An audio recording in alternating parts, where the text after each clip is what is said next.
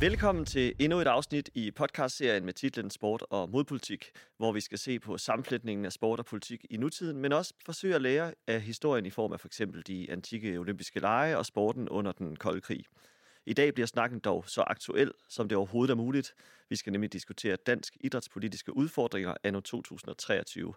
Og ind i spændende emner som russisk deltagelse ved OL, Mellemøstens indtog i sportens verden, DBU's håndtering af politiske spørgsmål i forhold til VM i Katar og meget mere. Og hvem er mere relevant at snakke om det end vores første gæst? Det er formanden for Danmarks Idrætsforbund, Hans Natop, som via sin position står midt i de svære og spændende udfordringer og beslutninger. Så velkommen til dig, Hans. Tak skal du have. Og vores anden gæst, det er seriens faste indslag og seriens ophavsmand, nemlig professor i idrætshistorie ved Institut for Idræt og Ernæring på Københavns Universitet. Det er dig, Hans Bunde. Velkommen til dig. Mange tak. Og hvor øh, Hans Natop, han står midt i udfordringerne og skal tage de svære beslutninger, så er Hans Bunde engageret i at analysere udfordringerne og formidle i medierne om dem. Men jeg glæder mig til at høre, hvad I begge to har på hjerte i dag. Mit navn er Andreas Jule Ingvartsen. Jeg er vært på den her udsendelse, også de næste i rækken. Lad os komme i gang med dagens udsendelse, som bærer titlen Dansk Idrætspolitiske Udfordringer anno 2023.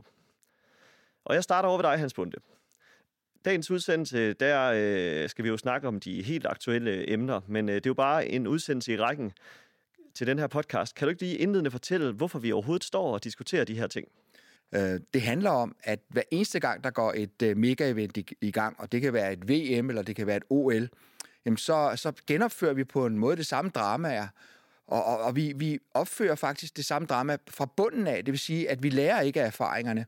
Og der kunne det jo være fantastisk, hvis vi kunne få opgraderet vores idrætspolitiske kundskaber, sådan så at vi kunne være velforberedte næste gang, der skal være afholdt et OL og et VM. Og der har jeg så skabt nogle begreber, for eksempel begrebet modpolitik, som handler om lige præcis de gange, hvor vi faktisk skal politisere, men som også giver mulighed for at afgøre, hvornår vi ikke skal politisere.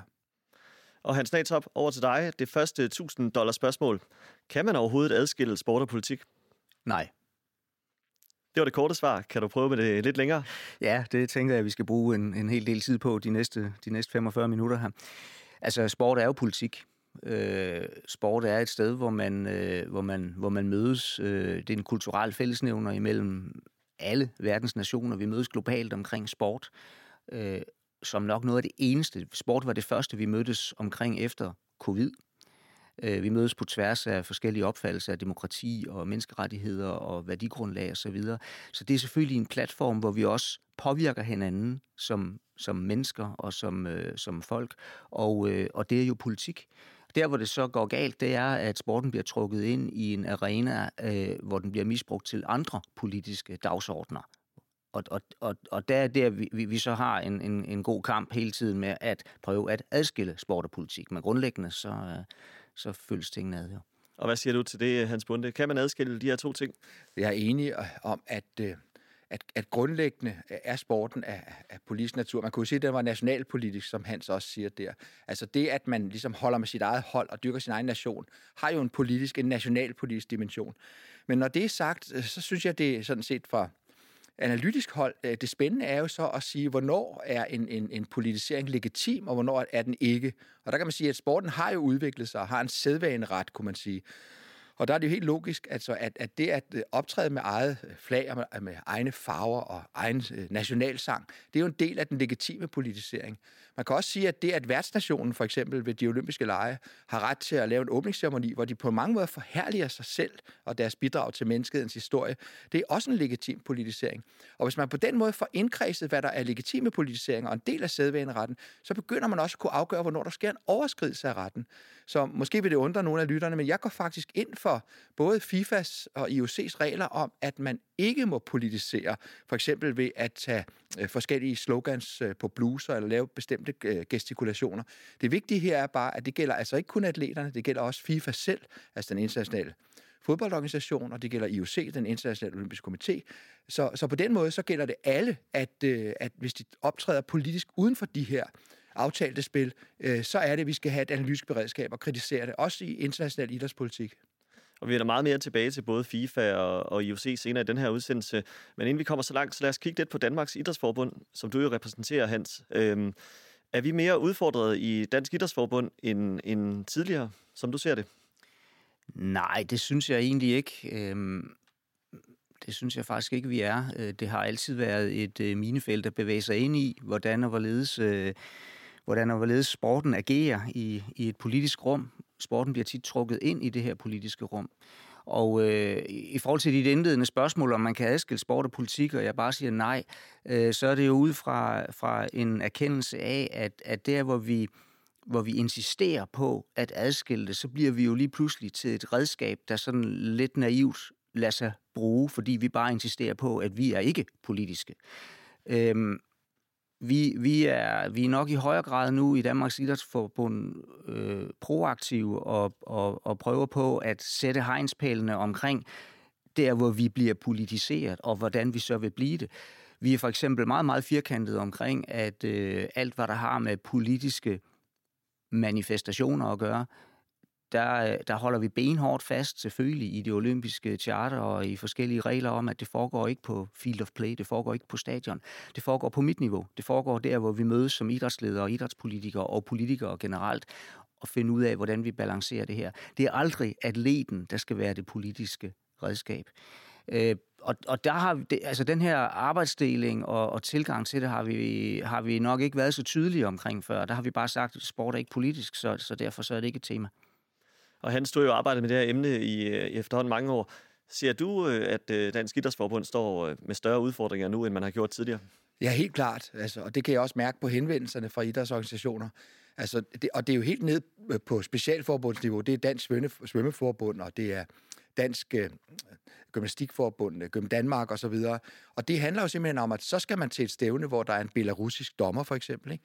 Så kommer der russiske ynglinge, øh, som gerne vil, vil med, og så er der lige pludselig et stævne, som ligger for eksempel i Rusland. Og, og hver eneste dag har man faktisk øh, idrætspolitiske udfordringer, og det er bare accelererende, fordi øh, nu kommer der jo så nye konflikter ud ind, ind over, for eksempel Palæstina, Øh, Israel-konflikten, som allerede har ulmet i mange år, og vi havde jo ovenikøbet terrorangrebet i München, hvor, hvor, det, hvor det var fuldstændig ekstremt, den konflikt, og involveret sporten. Så man kan jo godt øh, frygte, at den her idrætspolitiske øh, de krav til at hele tiden at tage stilling til idrætspolitik, at det vil blive accelereret. Og det er jo der, jeg gerne ser en, en forbrødring mellem øh, på den ene side universiteternes forskning og så øh, idrætsorganisationerne, sådan så vi kan opkvalificere hinanden på det her felt. Og Hans Natrop, har du et bud på, fordi der er jo meget kultur ud over idræt, men hvorfor er det netop idrætslivet, der er så udfordret af de her øh, politiske spændinger? Hvorfor er det ikke musiklivet, for eksempel? Ja, det, det er jeg ikke sikker på, jeg er den, den rette til at, bes, at besvare. Jeg, jeg, jeg, jeg arbejder jo i, i sportens verden og i sportens arena, øhm, og øhm, hvis jeg går ind og siger, at, øh, at sport er det, der, der samler mennesker på tværs af, af, alle mulige forskellige andre skæld, der skiller os i dagligdagen, og det har, der er en masse passion og, og virkelig, øh, virkelig noget, der, der er noget begejstring ind i det, som man ikke finder mange andre steder, men så får jeg sikkert alle mulige andre sektorer på nakken, så det siger jeg ikke. Jeg ved det ikke øh, præcis hvorfor. Det, øhm, det kan være, at Hans Bunde kan prøve at ja, altså, øh, Det kan godt være, at du ikke vil sige det, men det tør jeg godt sige, og jeg er fuldstændig enig faktisk i, at, øh, at det som sporten, det som adskiller sporten fra andre kultursfære, øh, det er jo det der med, at man har den nationale konfrontation, at det er dem mod os, ikke? Og det er igen altså noget med nationalsangen og, og farverne og, og, og et publikum, der, der holder med et hold. Øh, og, den, og så er der turneringer, så man hele tiden møder andre hold. Ikke? Og, og den der konfrontation, det giver jo en særlig energi. Og det gør jo også selvfølgelig, at øh, der bliver øh, øh store aktører, for eksempel statsmagter, virksomheder osv., at de vil gerne ind i det område, og statsmagterne vil gerne politisere på det område. Så det politisering er langt mere intens øh, inden for sporten, end den er inden for for eksempel musiklivet.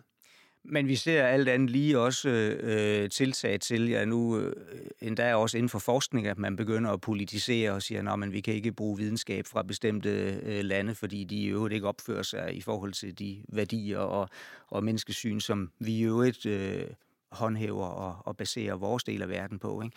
Så, så, så alle, altså der er jo mange forskellige sektorer, som bliver politiseret. Jamen, jeg er jo selvfølgelig enig i, at sporten er en af dem, der i særdeleshed får nogle følelser og, og, og får samlet rigtig mange nationer for DK. Så. Ja, ja, på godt og ondt, fordi det er jo også noget af det smukke ved sporten, at det faktisk er, er, er et af de steder, hvor, hvor vi faktisk kan, øh, kan ligesom smide vores hæmninger og, og, og, og vise vores følelser. I, i dagliglivet, der, der er vi jo sådan øh, meget reguleret og meget disciplineret, ikke? så sporten har en hel masse forløsende øh, aspekter, hvor til så kommer, at hvis, hvis man ser på den moderne nationalstats fødsel, øh, Øh, så, så er sporten et af de store sammenkitningsmidler. Altså, det er meget det, der for eksempel gør os til danskere. Det er jo det, der sker, skete med fodboldlandsholdet i 1992. Det er Vingegård og den slags ting. Det er jo der, vi står i, i 10.000-tallet inde på Rådhuspladsen, for eksempel, i en national eufori.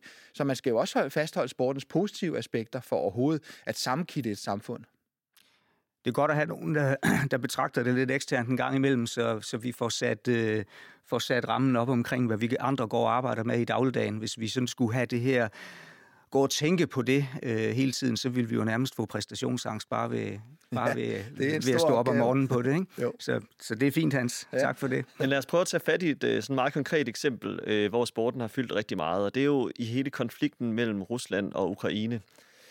For der har du også været en del i mediernes søgelys, Hans Natop. Hvordan ser du øh, forsøget på at boykotte Rusland i international idrætspolitik? Hvordan er det gået? Ja, det startede jo meget godt, men, øh, men jeg har da klart en, en, desværre en forventning om, at vi kommer til at se russiske atleter i en eller anden form deltage til, til OL i Paris næste år.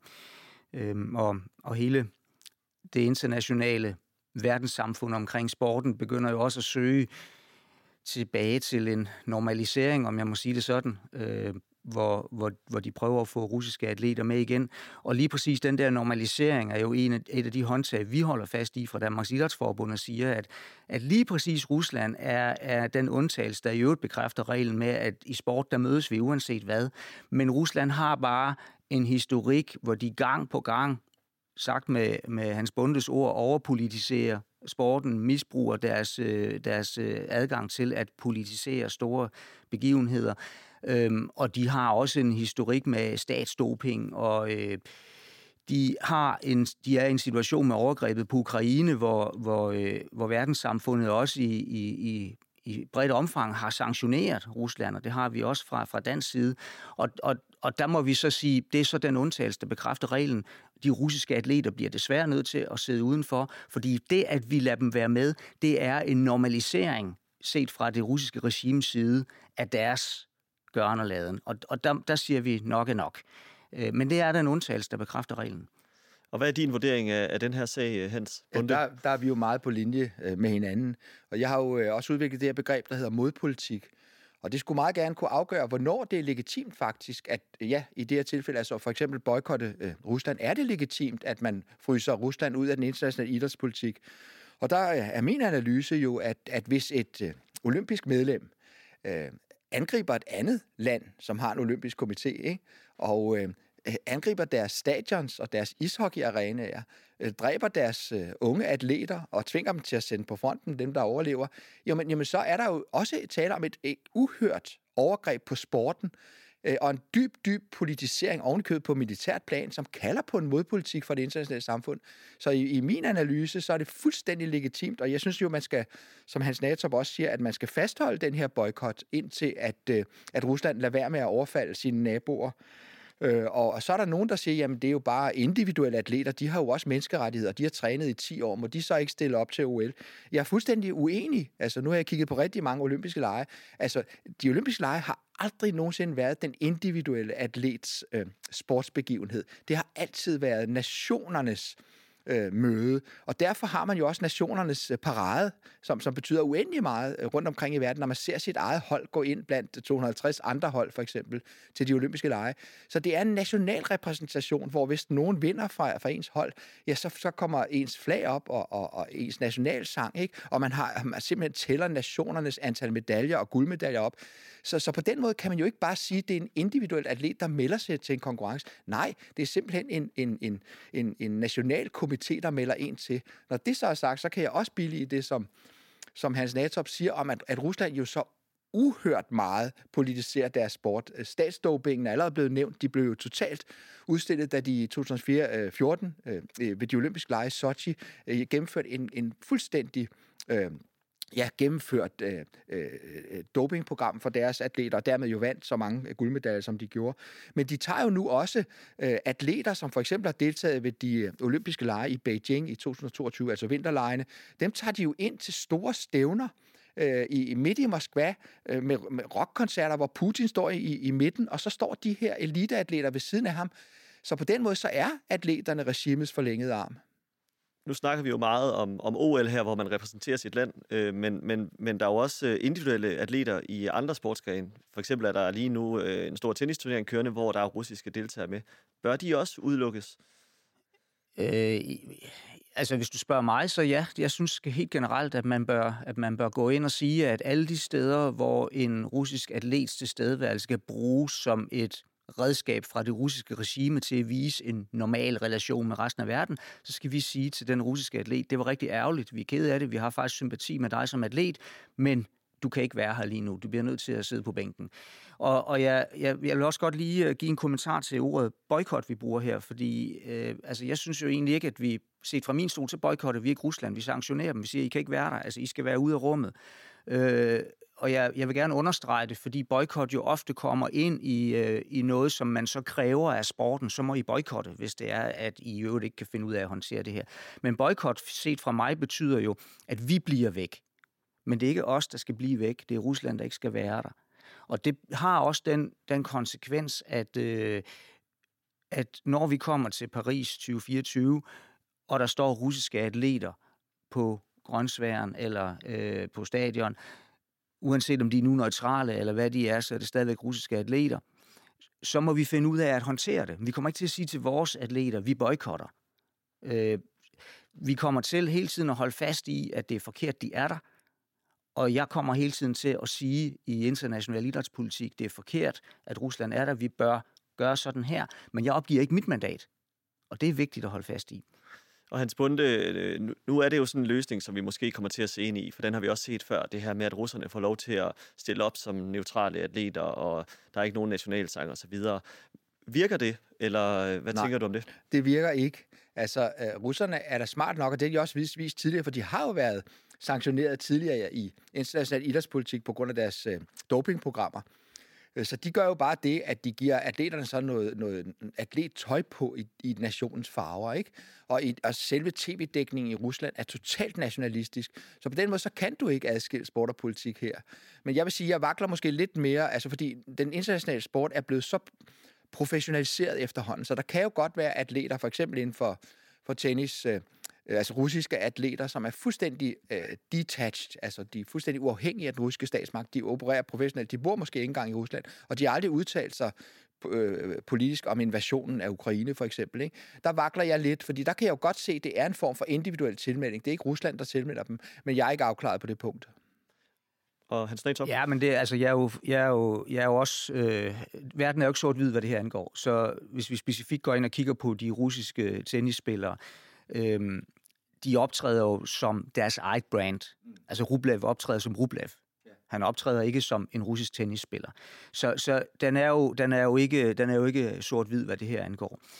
Øhm, jeg, øh, jeg, har, jeg har al sympati for de russiske atleter, og vi vil hellere se dem øh, tilbage på, på, i sportens verden, inden vi vil se de russiske idrætsledere og russiske officials, for slet ikke at tale om de russiske IOC-medlemmer. Øh, det er, det er, det er ganske enkelt. Hans Bunde? Ja, det spændende er, at, at IOC er jo på en måde heller ikke fuldstændig konsekvent i der, deres glæde over for Rusland. I hvert fald ikke lige nu, for de har jo øh, udelukket den russiske øh, OL-komité, faktisk. Den russiske olympiske organisation har de udelukket fra, fra det øh, internationale øh, sportskredsløb, fordi at den simpelthen har, har anerkendt de, de her russisk besatte områder i Ukraine. Så på den måde så er, jeg mener ikke, at det er afklaret nu, at IOC totalt har, har åbnet for, for sluserne, men, men vi får se. Nej, altså desværre har IOC jo været ret tydelig i den sammenhæng om, at det har ikke nogen betydning for, for IOC's kommende øh, beslutning i forhold til russiske atleters deltagelse under neutralitet. Øhm, og, og en af grundene til, at, at vi også fra, fra Danmarks Idrætsforbund går ind og siger øh, nej tak til til en russisk deltagelse under neutralitet er, at simpelthen, at vi, vi tror ikke på, at, at det virker øh, også af egen erfaring. Altså, jeg var selv til stede under OL i Beijing øh, 2022, og øh, vinter-OL, hvor, hvor de russ, det russiske hold skulle være til stede under neutralitet, og de skulle repræsentere den russiske olympiske komité, hvor neutralt det så endelig er. Øhm, der måtte for eksempel ikke være flag, ikke nationale symboler. Alligevel så havde de flaget på deres skuldre, og det var klart sat på skulderen på en måde, så man hurtigt kunne klipse det af og tage det væk. det havde de nok lavet på den måde i forventning om, at der var nogen, der ville komme med en løftet pegefinger.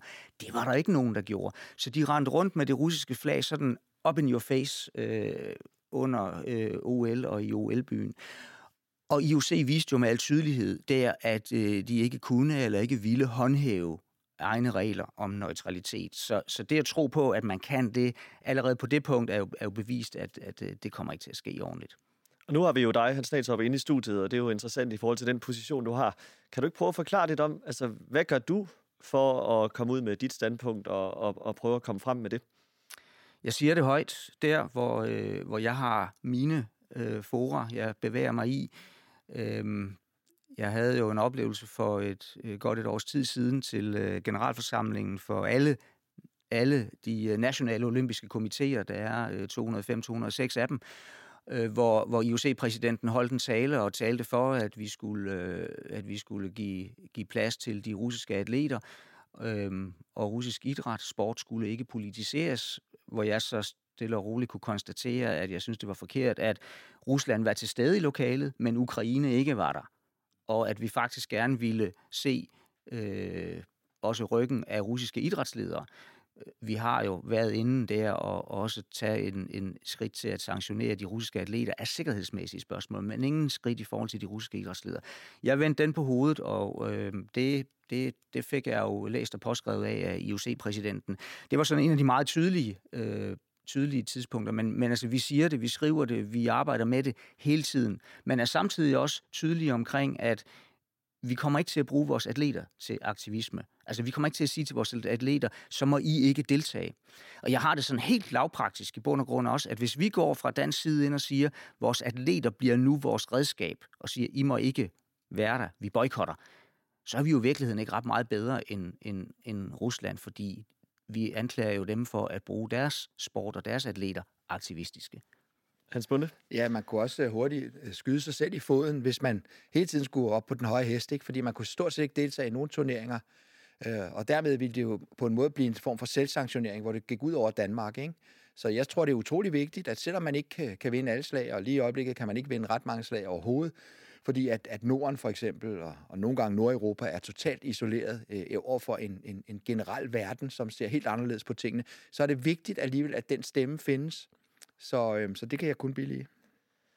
Og øh, hele den her sag omkring Rusland, der var det jo meget tydeligt, da Rusland gik ind i Ukraine, der øh, reagerede verdenssamfundet, der reagerede sportens øh, idrætsorganisationer også relativt hurtigt og, og kom med en eller anden øh, samlet øh, øh, modspil mod, øh, mod Rusland. Lige nu, øh, Hans Bunde, der står vi jo faktisk lidt i en anden konflikt, som også fylder rigtig meget, hele den her Israel-Palæstina-konflikt. Jeg så da for eksempel, at Israel de spillede fodbold, øh, var det i går aftes. Hvorfor har, øh, hvorfor har øh, idrætsorganisationerne ikke reageret på samme måde i, i den igangværende konflikt? Ja, altså det er jo en fuldstændig øh, frisk konflikt, så man er blevet taget totalt på sengen. Jeg tror også det, at, øh, at det hele startede med, at, at Hamas øh, udførte et, et et faktisk barbarisk angreb på, på civile israelere. Det gav jo også øh, situationen en, en, en, en mærkelig dynamik, så man ikke bare øh, enstemmigt kunne fordømme Israel, ikke? Hvorimod det var jo enklere omkring Ukraine-Rusland-konflikten, for her var det Rusland, der entydigt invaderede et andet land for simpelthen at overtage det. Men, øh, men det er helt klart, at det her bliver jo også et nyt, kæmpestort øh, idrætspolitisk brandpunkt. Det har det også været tidligere, fordi for eksempel øh, dengang, hvor vi havde hele konflikten omkring murmedtegningerne, der var det et kæmpe problem for for eksempel Dansk Boldspilunion, at de skulle spille i Israel, og de fjernede jo forskellige symboler, for eksempel også Arlas symbol, som, som var blevet et meget negativt symbol i Mellemøsten på det her tidspunkt. Så vi kan hurtigt blive vævlet ind i, i, i, i nye konflikter, og der bliver helt nye øh, ting, vi skal tage stilling til nu. Ja, og Hans Natsop, hvordan øh, forholder øh, øh, Danmarks Idrætsforbund sig til hele den her øh, igangværende konflikt? Altså som jeg, jeg sagde tidligere, så er øh, situationen med Rusland undtagelsen, der bekræfter reglen. Øh, sport er en, en, en fællesnævner på tværs af, af alle mulige konflikter og uoverensstemmelser og forskellige syn på demokrati, menneskerettigheder osv. Øh, så, så fra sportens side er der ikke nogen anledning til, at øh, vi skulle gå ind og at tage skridt i forhold til hverken Israel eller Palæstina i den her, i den her konflikt. Der, det kræver også et vist tilløb, øh, før sporten skal reagere på den måde. Der skal man også igen huske, at, at øh, Rusland har altså øh, igennem ja, evigheder vist, hvordan de går ind og, og politiserer sporten til en grad, som bare gør, at, at, øh, at øh, vi må sige, nok er nok. Hverken Israel eller Palæstina politiserer sport på samme måde, på, altså på ingen måde. Altså det, det, det er to helt forskellige situationer. Og øh, der er sport, når vi, når vi taler om at mødes som, som atleter på stadion, der er, der er sport det, vi mødes omkring, det er den kulturelle fællesnævner, det er der, vi kæmper for at holde politikken væk. Noget, vi diskuterer rigtig meget i sporten i øjeblikket, ligger geografisk ikke så langt væk fra den konflikt, vi lige har snakket om. Det er nemlig øh, alt det andet, der sker i Mellemøsten, og hele det indtog, Mellemøsten har lavet i idrætsverdenen. Og det kom jo i den grad på alle læber, især under øh, og før og efter VM i Katar. Hans Natop, er der noget idrætspolitisk, vi kan lære af VM i Katar, som du ser det? Altså jeg vil i hvert fald sige, at, at det med at øh, adskille øh, den opgave, som vores atleter, fodboldspillerne, har, og den opgave, jeg som idrætsleder har i forhold til at i talesætte, hvordan vi håndterer det politiske. Den, den, det blev med al tydelighed vist, hvor vigtigt det er at være skarp på, på den opgavefordeling med, med situationen i, i, i Katar. Øhm, det var, det var, der blev, der blev af mange årsager stillet nogle fuldstændig urimelige krav til vores atleter, til vores fodboldspillere i forhold til at øh, også gå ind og, og vise politiske budskaber og, og, og værdibudskaber, som ikke har noget med fodbolden at gøre som sådan i selve spillet. Og, og det, det, det mudrer bare billedet fuldstændig og gør det nærmest umuligt at, at, at udføre sin opgave som atlet eller som spiller. Og, og hvor kom det pres på fra til spillerne? Ja, jeg tror, det var, altså i, i det her tilfælde tænker jeg også, at hvis du spørger DBU, så vil de nok også efterrationalisere og sige, at det var de selv med til at bygge op, øh, og ikke har været skarpe fra start af på den her opgaveadskillelse. Øh, der var også øh, blandt mange nationers øh, hold en, en, et ønske om at gå ind og markere øh, LGBTQ-rettigheder og øh, øh, kamp for menneskerettigheder øh, osv. Ikke? Det, øh, jeg tror, alle var med til at bygge den op, uden egentlig at være helt skarp på, hvad det så ville få af konsekvenser for det sportslige. Ja, og Hans Bunde? Jamen, det er jo netop det, som vi skal blive bedre til. Vi skal simpelthen blive meget mere skarpe til at sige, hvornår vi skal politisere, og, og hvornår vi ikke skal. Så jeg synes jo, det man, man for eksempel øh, tog, tog bluser på op til VM, øh, hvor man gjorde opmærksom på emigrantarbejdernes umenneskelige forhold under VM-byggeriet i, i Katar, at, at det var en legitim modpolitisering.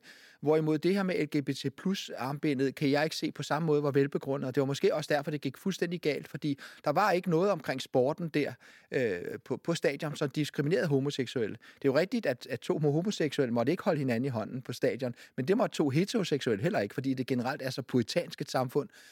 Øh, og jeg mener altså, at sporten kan ikke løse alle konflikter i verden på én gang. Så kan vi slet ikke stille op mod nogen. Vi er nødt til at sige, hvornår bliver vi selv politiseret? Hvornår bliver sporten direkte brugt politisk? Og der synes jeg jo nok, det der med, at immigrantarbejderne har bygget det her stadion under umenneskelige og altså under vilkår, som bryder med de internationale arbejdsregler, det, det, det, det, det lugter lidt, ikke? Og der synes jeg, det var rigtigt at manifestere, men, men, men måske ikke under selve VM, fordi så skyder man jo sig selv i, i foden. Når man har fået nok gule kort, så taber man uanset hvad så det skal nok gøres øh, op til i meget høj grad. Og så vil jeg så også lige pege på, at der er også en historik her, som er meget, meget spændende, nemlig Eriksens kollaps i parken mod, i, i landskampen mod Finland. Fordi der skete jo det, at DBU øh, øh, på en måde blev et totalt nationalt samlingspunkt, og de her fyre, altså fodboldspillerne, som jo normalt er de her rationelle, hårde typer, ikke? de viste sig som emotionelle, øh, men emotionelle på en utrolig kammeratlig og kærlig måde. De græd, men de gjorde også det rigtige. De værnede deres kammerat, der lå der, og måske var død, tænkte vi tv-serier også, der sad i parken. Øh, og i den situation, der kunne Kasper Julemand, vores øh, landsholdstræner, lige pludselig gå på vandet, og han blev årets leder, ikke? og han blev hentet ind af regeringen som spydspids for ny ledelse og den slags ting. Og det er i virkeligheden helt utroligt øh, usundt, fordi det er ikke det, sporten kan. Sporten kan levere sportslige resultater, ekvilibristiske opvisninger med kroppen, men den er faktisk ikke en, en, en for eksempel et managementbyrå. Og det fører så frem til, til VM i Katar, hvor, hvor at lige pludselig troede landsholdet jo næsten, eller i hvert fald dem omkring dem, øh, organisationen omkring dem, at, at, at, at man kunne blive en bannerfører for menneskerettigheder generelt, og så faldt det fuldstændig ynkeligt ned, altså sprang op som en løve og faldt ned som et lam. Og øh, der kunne man jo have, virkelig have brugt den skarphed, der bestod i, hvad vil den legitime øh, modpolitisering være, og hvornår skal man sætte den ind? Skal det være under VM, eller det vil jeg foreslå inden VM? Fordi der er mange, meget, meget videre rammer, og der sker det også tit på sit eget stadion. Hele det her med, øh, med VM i Katar, det er jo i hvert fald ikke sidste gang, kan vi øh, tydeligt konstatere, at, øh, at vi skal ned til Mellemøsten og, og konkurrere. Golfen, Formel 1, øh, fodbold-VM i 2034 skal til Saudi-Arabien. Hele den her mellemøstlige investering i sport, ser du det som et øh, problem, Hans Natop? Ja, det ser jeg som et problem, men ikke fordi det er Mellemøsten, der gør det. Jeg ser det som et problem, fordi der bliver øh, helt eksorbitant mange penge i sporten, og også til et niveau, hvor vi kan hvor det er tvivlsomt, at øh, sporten har den værdi. Øh, og, og, og det betyder jo i bund og grund, altså sådan helt lavpraktisk, at på et eller andet tidspunkt, når Saudi-Arabien, eller som det måske allerede er ved at ske med Katar, bliver lidt trætte af sport og finder, sig, finder noget andet at kaste sig over, så står vi tilbage med resterne med et et økosystem i sportens verden, som de i bund og grund har slået huller i, eller hvis de ikke direkte har ødelagt det. Øhm, det økosystem, den europæiske sportsmodel, som, som, som vi har i vores del af verden, er, er, er enormt vigtig for både adgangen som atlet til at komme helt til tops, bare med dit eget talent og din egen flid, og det økonomiske økosystem, der gør, at, at, øh, at alle får en, en del af kagen. Hvis man går ind og investerer i store turneringer, som for eksempel Saudi-Arabien har gjort med Livgolf, øh, som er en, en privat turnering i et lukket kredsløb, så disrupter vi fuldstændig hele det der økosystem. Og det har kæmpe konsekvenser for sporten på global plan på lidt længere sigt. Og det er, det er virkelig ærgerligt, og det er farligt. Og hvad med dig, Hans Bunde? Ser du et øh, problem i den her øh, mellemøstlige satsning? I, I meget høj grad, øh, men, og det, jeg kan jo supplere det, som Hans Netop nævner her, ikke? fordi der sker det, man kunne kalde en udlejring. Ikke? Altså sporten har dog trods alt... Øh, været øh, i en eller anden symbiose øh, mellem, mellem fans øh, og mellem regioner, mellem byer, kommuner og, og lande og den slags ting. Men disse milliarder af dollars, der nu svømmer ind fra Mellemøsten, det, det forvrider jo fuldstændig den struktur, der oprindeligt har været, og gør jo, at for eksempel fodboldklubber som, som Newcastle, for eksempel, Manchester City, kan vokse til, til fuldstændig ubegribelige størrelser, som intet har med fansen at gøre, eller lokalsamfundet og hvor man jo øh, selvfølgelig er stolt af, af ens fodboldhold, men samtidig jo bliver fremmedgjort fra den øh, interesse, der kommer udefra, som jo dybest set handler om sportwashing, ikke? Altså øh, det, at man vasker et regime rent ved at, at, at tilbyde en, en festlig, mellemfolkelig, øh, øh, kæmpe mega-event. Øh og, og dermed får for, for skabt et billede af sig selv som, som sådan en kosmopolitisk øh, stat, der, der fører folk sammen, så vi glemmer alt det, der foregår bag facaden. Og Hans Bunde, kan du ikke lige øh, for, for lytterne øh, forklare, hvorfor er det, altså Hans Natop siger det her med, måske værdien af de her investeringer faktisk overstiger sportens værdi, men hvorfor bruger de så mange penge på alt det her? Ja, men det, det skyldes jo, at, øh, at man for, godt er klar over fra mange oliestaters side, at, at det er et problematisk i verdenssamfundet i virkeligheden. Man kan ikke rigtig skabe det, vi kalder blød magt, altså goodwill internationalt. Hvis for mange er opmærksom på, på, på, på for eksempel de kummerlige øh, vilkår for immigrantarbejdere. Hvis vi siger, at øh, 9 ud af 10 mennesker i Katar for eksempel er immigrantarbejdere øh, uden rettigheder. Nogle gange bliver deres pas taget fra dem, og, og, og nogle gange kan de slet ikke bevæge sig rundt, og nogle gange kommer de hjem i en kiste uden erstatning, fordi at, at arbejdssikkerheden er så lav. Øh, alt det vil, vil, vil, vil, vil de her mellemøstlige stater, øh, stater ikke have, man forbinder med dem. Men hvis man i stedet for kan forbinde dem med en kæmpe stor mellemfolkelig kosmopolitisk fest, hvor alle er glade, og hvor de for eksempel som under VM i Katar, under åbningsceremonien, kan lade Morgan Freeman møde en handicappet Katar, så vi kan tænke, hold da op, de gør også noget for de handicappede, og glemmer, at ja, nogle af de der immigrantarbejdere altså kommer hjem i kister, hvis ikke de er blevet handicappet uden erstatning, øh, så er det jo et, et fantastisk fernis på regimet. Øh, Hans op. nu så jeg, du nævnte selv det her med, at, øh, at Livgolf Liv Golf har fuldstændig ændret øh, golfsporten. Nu så jeg i går faktisk, at øh, FIFA har fået en ny hovedsponsor, nemlig et øh, saudiarabisk olieselskab. VM i fodbold skal foregå i Saudi-Arabien. Øh, når jeg går ind og læser IOC og FIFAs sådan værdigrundlag, så, øh, så stemmer det ikke helt overens med det, jeg læser, eller det, jeg kender fra, fra Saudi-Arabien. Er det et problem, at de her diktaturstater øh, går ind og, og fylder så meget i, i sportens verden? Altså, diktaturstater er et, er et, øh, er et, er et ret bredt begreb. Øhm, og helt grundlæggende, så, så, så holder jeg hele tiden fast i, at, at sporten er den kulturelle markør på tværs af alt andet set i et globalt perspektiv. Det ville være underligt at med den anden hånd så sige, at øh, og så er der visse steder i verden, hvor vi ikke kan være. Øh, vi havde debatten, da vi havde vinter-OL i Kina, hvor vi bare helt grundlæggende må sige, det vil være underligt, hvis vi ikke kan mødes omkring sport i så stor en, en, et land i verden som Kina. Så vi bliver nødt til at finde en eller anden måde at få det til at fungere på. På samme måde bliver vi også nødt til at få det til at fungere omkring Mellemøsten.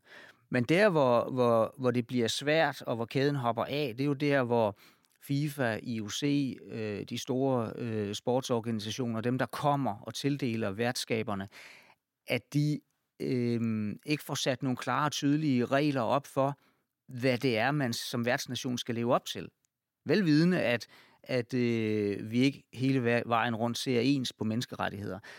Men hvis man sætter nogle regler op, som man så alligevel ikke overholder, eller sætter for mange regler op, så det bliver så komplekst, at øh, de væsentligste drukner i alle mulige andre øh, mindre, mindre vigtige øh, kriterier, man kan leve op til, jamen så bliver det bøvlet, og så bliver det en, en, en, en, en evig diskussion og en stor konfliktzone. Som udgangspunkt, så skal vi selvfølgelig kunne mødes med sport overalt i verden.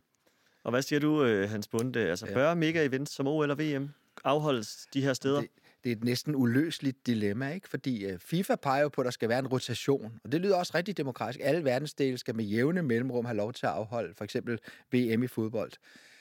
Men uh, problemet er, at der er altså nogle verdensdele, for eksempel Mellemøsten, hvor det er utrolig svært at opdrive et eneste demokratisk land. Og samtidig har FIFA så lavet nogle regler om, at man skal leve op til menneskerettigheder, når man skal være værtsnation. Hvad sker der så? Ja, så aftaler øh, FIFAs præsident Infantino jo faktisk direkte med den saudiarabiske kronprins, at man kan afholde øh, VM øh, i øh, Saudi-Arabien i 2034. Så dermed er alle øh, demokratiske Øh, principper kortsluttet, og, øh, og det foregår jo faktisk øh, øh, skjult, øh, også faktisk for medlemmerne i, i FIFA. De kan så sanktionere det senere hen, hvilket de også gør. Så på den måde, så, så kan man sige, at, at, øh, at jeg er enig med Hans Natorp, at et eller andet minimum, altså det kan da også blive for undertrykkende og for blodtørstigt til, at, til at det overhovedet giver mening. Ikke? Hvis altså øh, som man jo hørte om i sin tid i VM i Argentina. Hvis, hvis, man, øh, hvis man nærmest kan høre torturoffrene hen på, på nabostadionerne, der er lukket til det formål, mens man selv spiller og har en international fest på et andet stadion, det, det dur jo så heller ikke. Men, men det må jo altså, det må så komme i virkeligheden an på øh, situationen hver eneste gang. Men jeg kan da godt undre mig over, at man efter erfaringerne med VM i Katar, hvor der var så stærk vestlig kritik på menneskerettighedssituationen, at man så lægger det i Saudi-Arabien bagefter, hvor det absolut ikke er bedre. Har du nogle kommentarer til, til hele den proces, Hans Netop? Ja, altså, nej, ja, processen, den, den har jeg slet ikke lyst til at kommentere på. Den er, den er virkelig så uspekuleret, at øh, ja, nu kommer jeg til at kommentere alligevel, vil jeg sige det jo. øhm, at øh, det, det er... Ja, øhm, der, der, der, er jo, der er jo rigtig mange vinkler på det her. Rent fodboldmæssigt, uden at jeg på nogen måde skal udnævne mig selv til at være ekspert på noget, der har med fodbold at gøre, så, så, vil jeg, så, så kan jeg jo i hvert fald konstatere, at der er dog en fodboldkultur i Saudi-Arabien. Det var der ikke i Katar. Og øh, jeg tvivler på, at man har opbygget en fodboldkultur i Katar med at have et VM, hvor man bruger øh, eksorbitant mange penge på at bygge en række stadier, som, som ikke svarer til noget, man skal bruge i dagligdagen. Der er en infrastruktur i Saudi-Arabien omkring fodbold. På den måde er det, er det sundt. Processen dertil, den var ikke, øh, den var, den var, øh, den var kreativ. Øh, der er, der er en hel række udfordringer omkring menneskerettigheder i Saudi-Arabien. Det er der vist ikke nogen, der kan være i tvivl om. Det vil omvendt også ærge mig rigtig, rigtig meget, hvis vi skal bruge 11 år på at diskutere menneskerettigheder nu i forhold til Saudi-Arabien. Det er et kæmpe det er en kæmpe udfordring set fra vores del af verden, øh, helt afgjort. Men governance i sporten og governance i det hele taget er mindst lige så stor en udfordring i forhold til det, vi træder ind i. Hvis man går ind og kigger på personsammenfaldet i, hvordan beslutninger bliver taget omkring sporten. Sportens autonomi eksisterer ikke i Saudi-Arabien. Hvis du går ind og kigger på øh, de eksorbitant mange penge, som Saudi-Arabien skyder i sport og dermed laver, altså, vi har ikke et begreb, der hedder økonomisk doping omkring øh, de store øh, klubber, men det burde man måske have. Vi, vi, vi står i en situation, hvor vi potentielt ser øh, ødelagte økosystemer omkring sporten, og Saudi-Arabien på et tidspunkt bliver træt af sport og kaster sig over noget andet. Det er et stort problem, og det bør vi bruge en masse energi at tale om. Selvfølgelig ikke glemme menneskerettigheder, men det vil være ærgerligt, hvis menneskerettigheder går ind og overskygger alt det andet, fordi det har altså også store konsekvenser for den måde, som vi er sammen på som nationer, og hvor sport er en fællesnævner. Ja, Hans Bunde, meget af kritikken i forhold til VM i Katar, det var jo, at vi kom for sent i gang. Nu står vi faktisk her øh, 11 år før et, øh, et VM i Saudi-Arabien. Hvad, hvad kan vi bruge den Ja, nu den har tid vi til? chancen for at komme i ordentlig tid i gang. Jeg mener, at, at vi er jo nødt til at acceptere det som et faktum, at det, VM kommer til at ligge i Saudi-Arabien. Men øh, det, vi kan blive bedre til, det er jo at, at sørge for, at, øh, at, øh, at sporten ikke bliver misbrugt politisk. Ikke? Altså, at, at de danske atleter for eksempel ikke bliver brugt i et, i et stort øh, kultisk show øh, omkring øh, magtforholdene i, i, i, i Saudi-Arabien og den slags ting. Sådan, så i hvert fald, at sporten øh, så, så vidt muligt bliver fri, øh, friholdt for sådan en, en overpolitisering, kunne du sige. Og der så vi jo for eksempel under VM i Katar flere eksempler på overpolitisering. Altså for eksempel det der med, at, at øh, Messi, den argentinske, øh, ja, så verdensmester og anfører for sit hold, ikke? at han fik en, en, en, nærmest sådan en kongekåbe eller emirkåbe på en bist, som det hedder, ikke? midt under medaljeoverrækkelsen, som, som jo i virkeligheden er imod FIFAs egne regler om, at du ikke må tage andre symboler på din, øh, din krop end, end lige præcis øh, sportsblusen. Ikke? Så, så vi skal være meget opmærksom på forhånd om, om, om de politiseringer, der sker. Ikke? Også det her med øh, lærerne af Katar om, at hvis de bygger øh, VM-byggerier, de nye VM-byggerier og infrastrukturen til sportsbegivenheder, sportsbegivenheden i Saudi-Arabien under øh, totalt menneskerettighedskrænkende forhold, så skal vi være ekstremt skarpe og kritiske for, for, på det. Men jeg er jo enig med Hans Natorp, at sporten kan ikke være hele verdens samvittighed. Det kan ikke være sportens rolle at kritisere alt, hvad der er galt i, i Saudi-Arabien for eksempel. Og Hans Natorp? Altså et krav i forhold til menneskerettigheder fra sportens side bør, øh, det er jo det er i hvert fald den linje, vi lægger os op af i Danmarks Idrætsforbund, at der skal sporten følge øh, FN's øh, øh, Guiding Principles on Human Rights for Businesses, tror jeg nok det hedder. Altså hvor man siger, vi i bund og grund, at i den kontekst, vi er i, der hvor sporten har direkte indflydelse, for eksempel bygning af stadion, der skal vi sikre, at menneskerettighederne bliver overholdt, at dem ikke bliver trådt under fod.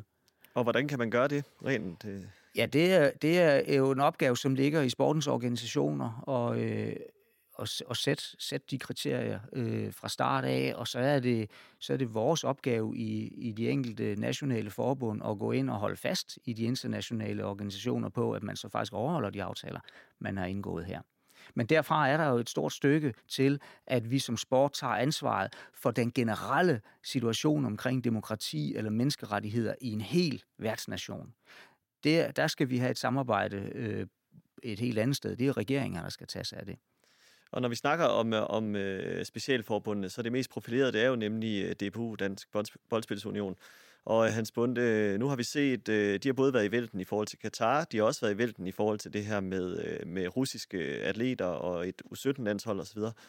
Hvad er dit syn på DBU's optræden i international idrætspolitik? Jeg er meget kritisk, det må jeg sige. Jeg synes, at DBU øh, i øjeblikket optræder som en, en meget ureflekteret organisation og, og en meget lukket organisation. Altså, jeg har for eksempel også øh, øh henvendt mig til DBU og, og, og til, til ledelsen inden for DBU og så videre. Jeg kan ikke engang trænge igennem. Altså, jeg er professor på, på et dansk universitet, og jeg, jeg vil gerne have en, en, en forskningsbaseret udveksling med dem. Det kan jeg simpelthen ikke forstå. Og det handler jo måske om en mere generel lukkethed, fordi man, man stikker hovedet i busken. Og der mener jeg jo, at DBU burde opgradere sig selv helt utrolig meget. Altså snakke sammen med øh, forskere, der har forstand på international politik, øh, på koblingen mellem sport og politik, og øh, i det hele taget begynder at investere lidt intellektuel energi i at, øh, at blive bedre til at håndtere de der situationer, fordi det er jo ekstremt farligt for dem. Jeg mener, der var en svensk fodboldpræsident, der på et tidspunkt øh, for nylig øh, simpelthen røg ud øh, af, af organisations, øh, dele af organisationsverdenen, og, øh, og, og, og det brænder jo simpelthen under DBU hele tiden. Og, og lige nu, der kunne man også spørge sig selv om, om den der uheldige performance i Katar ikke sender lange negative skygger ind over øh, landsholdets performance øh, i, i fodbold i øjeblikket. Altså, så det er, da, det er da noget, de skulle tage meget mere seriøst, og ikke bare tro, de kan løse selv. Og Hans Natsop, altså er dansk idræt og alle specialforbunde, er de rustet til at tage stilling til de her øh, komplekse idrætspolitiske udfordringer, vi står i? Ja, vi er i hvert fald på tæerne i forhold til at øh, prøve at være så velforberedte som muligt, og jeg vil også, øh, jeg vil også i al fairness i forhold til DBU sige, at de var jo, DBU var jo et af de meget få forbund på verdensplan, som faktisk øh, i talsatte menneskerettighedssituationen og, og, og prøvede at gøre en konkret indsats øh, i, i Katar omkring det. Øh, selve, selve eksekveringen under VM øh, gik jo så mindre godt, og, og, og, og det, det, øh, det stillede, det stillede holdet og DBU et, et dårligt sted. Men de gjorde faktisk en, en, i modsætning til rigtig mange andre en stor indsats op til. Øhm, men der ligger også en læringsproces i det her.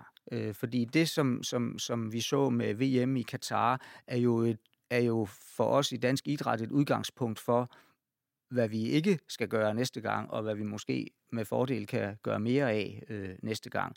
Helt generelt, så, øh, så prøver vi jo konstant på at øh, Øh, orientere os og, og blive, blive skarpere og klogere på, hvad er det egentlig, der skal til, og vi prøver at sætte vores øh, specialforbund øh, bedre, øh, gøre dem bedre klar til de situationer, de går ind i. Vi har lige i samarbejde med øh, Kulturministeriet, øh, Play the Game, Amnesty, Transparency International, øh, DBU, også øh, håndbold, rugbyforbundet, været ude og udarbejde en række guidelines til, hvad man gør i budproces omkring store internationale events, øh, både før, altså i, i tiden op til og, og, og under selve budprocessen, og der, hvor man så skal forberede sig til, at nu er eventet i et givet land, i det her tilfælde for eksempel i Saudi-Arabien.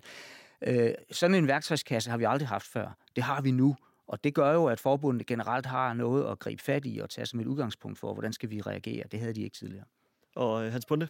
Jamen, jeg er jo enig i, at der skal gang i en læringsproces, ikke? Så jeg vil være utrolig glad, hvis idrætsorganisationerne er i gang med den læringsproces. Og nu er der også det ved det, at, at Katar jo på mange måder minder om Saudi-Arabien, så man har faktisk en, en case, man, man kan bruge jeg, jeg er ikke lige så imponeret af, af fodboldlandsholdets optræden i forbindelse med Katar. For eksempel det her med, at man tog bluser på, hvor der stod Football for Change. Det synes jeg var helt utroligt tandløst. Der var lidt mere ved det med, jeg tror det var englænderne og nordmændene, hvor der trods alt var en henvisning til human rights. Jeg mener, football for change, hvad er det? Er det, er det nye snørbånd til landshold, eller hvad? Altså, der skal mere kød på, mere dræs på. Og så vil jeg jo også pege på, at, øh, at nu ser vi jo en, øh, faktisk en registrering af en forværing af arbejdsforholdene i Katar, og i hvert fald ikke en forbedring. Øh, og det, der står DBU jo så og siger, jamen hør nu her, hvad, hvad førte vores kritiske dialog til? Ikke? Jeg tror, det der med kritisk dialog, der skal man blive meget, meget skarpere på, om det overhovedet virker. Og hvis det virker, at, øh, at så må man altså op i gear. Fordi gang på gang oplever vi, at, at, øh, at man taler om kritisk dialog. Det oplevede vi jo også fra øh, øh danske idrætsorganisationers side før øh, OL i 2008 i Beijing, og så måtte man bare konstatere bagefter, at det går faktisk ikke bedre, øh, det er tværtimod, det går værre. Øh, og det, det er jo en billig omgang, havde jeg nær sagt. Øh, man må have nogle mål for forbedringer, og man må have nogle idéer om, at det faktisk kan lykkes, eller også må man finde på noget andet. Ja, hvad tænker du, Hans Bunde? Hvad, hvad er der i værktøjskassen i forhold i, i stedet for kritisk dialog? Jamen altså, jeg, jeg kan jo ikke øh, øh, fylde den øh, værktøjskasse. Jeg er meget interesseret i at, at gå mere dybere ind i en dialog om den. Men, men det, jeg kan gøre, det er, at jeg kan komme ligesom med de overordnede øh, begreber, som gør, at man kan, kan skabe klarhed om, hvornår man skal politisere, og hvornår man ikke skal. Hvornår der er grund til modpolitik, og hvornår man skal reagere mod en overpolitisering af den slags ting. Så jeg kan, jeg kan hjælpe med, at, at, øh, at de her redskaber i værktøjskassen bliver skarpe, ikke? Men, men selve værktøjskassen, den skal de for idrætsorganisationen jo selv skabe.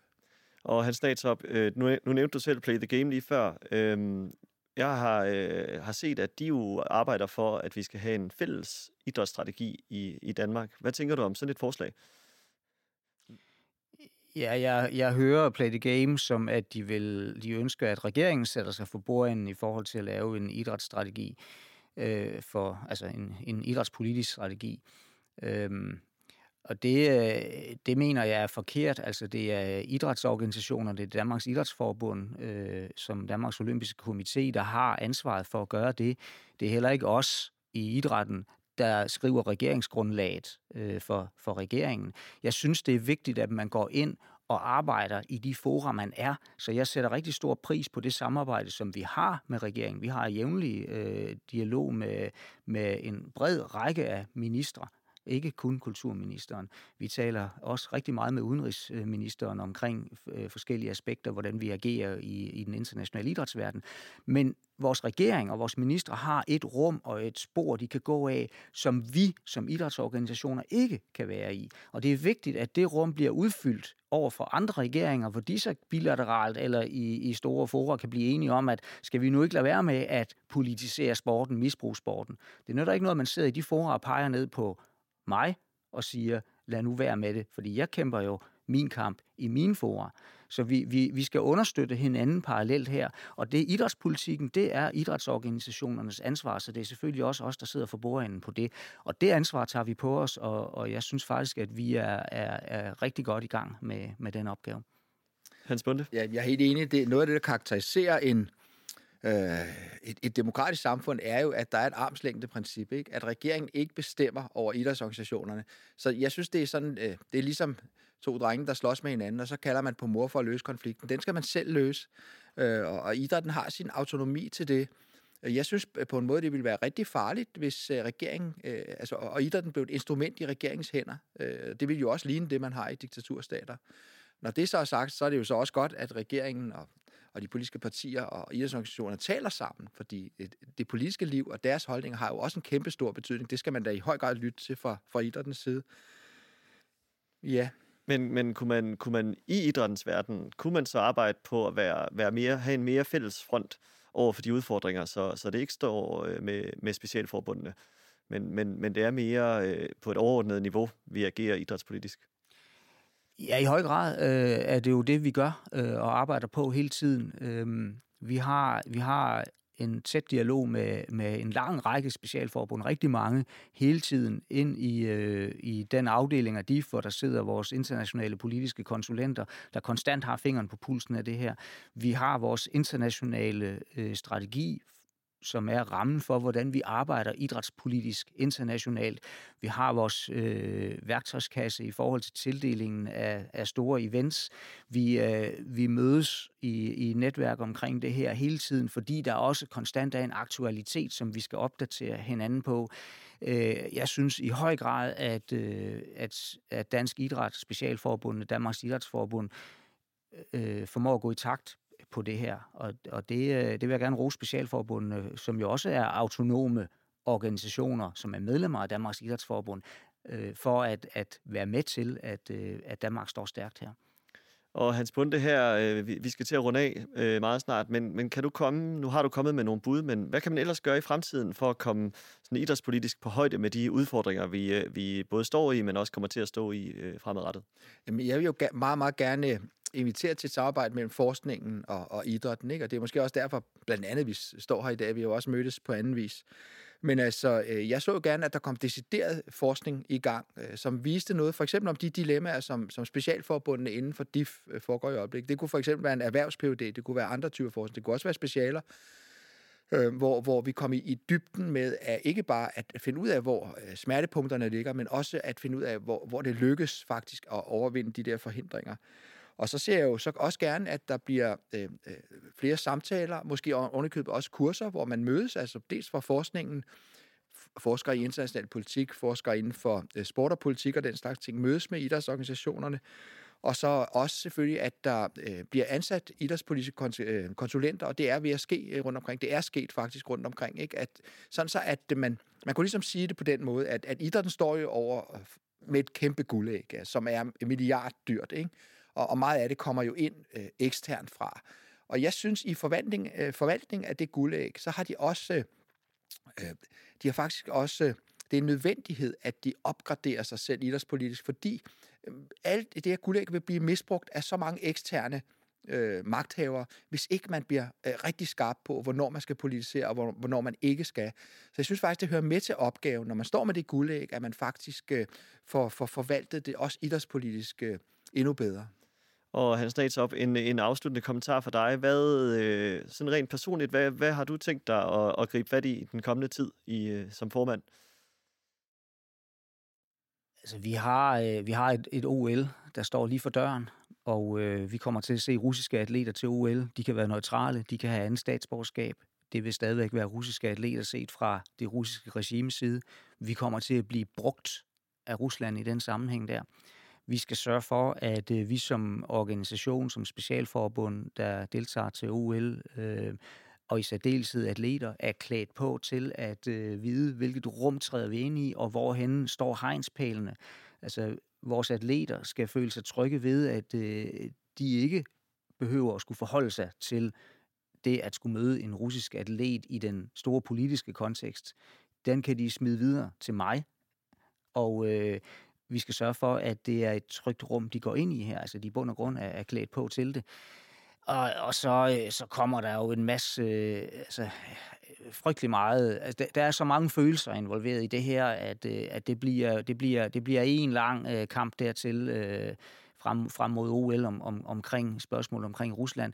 Og så bliver det jo ikke det bliver jo ikke nemmere af, at øh, der er mange konflikter. Nu har vi, nu har vi Israel-Palæstina som, som en, en aktuel en, som kommer ind og, og, og banker på også øhm, og holde tingene adskilt. Altså sige, hvornår, hvornår er det, sporten faktisk har en opgave her, og hvornår har sporten ikke en opgave, og ikke lade sig i bund og grund slæbe ind på den politiske arena, uden at, at være klar over det, eller være klar til det. Det, det, det bliver en stor opgave.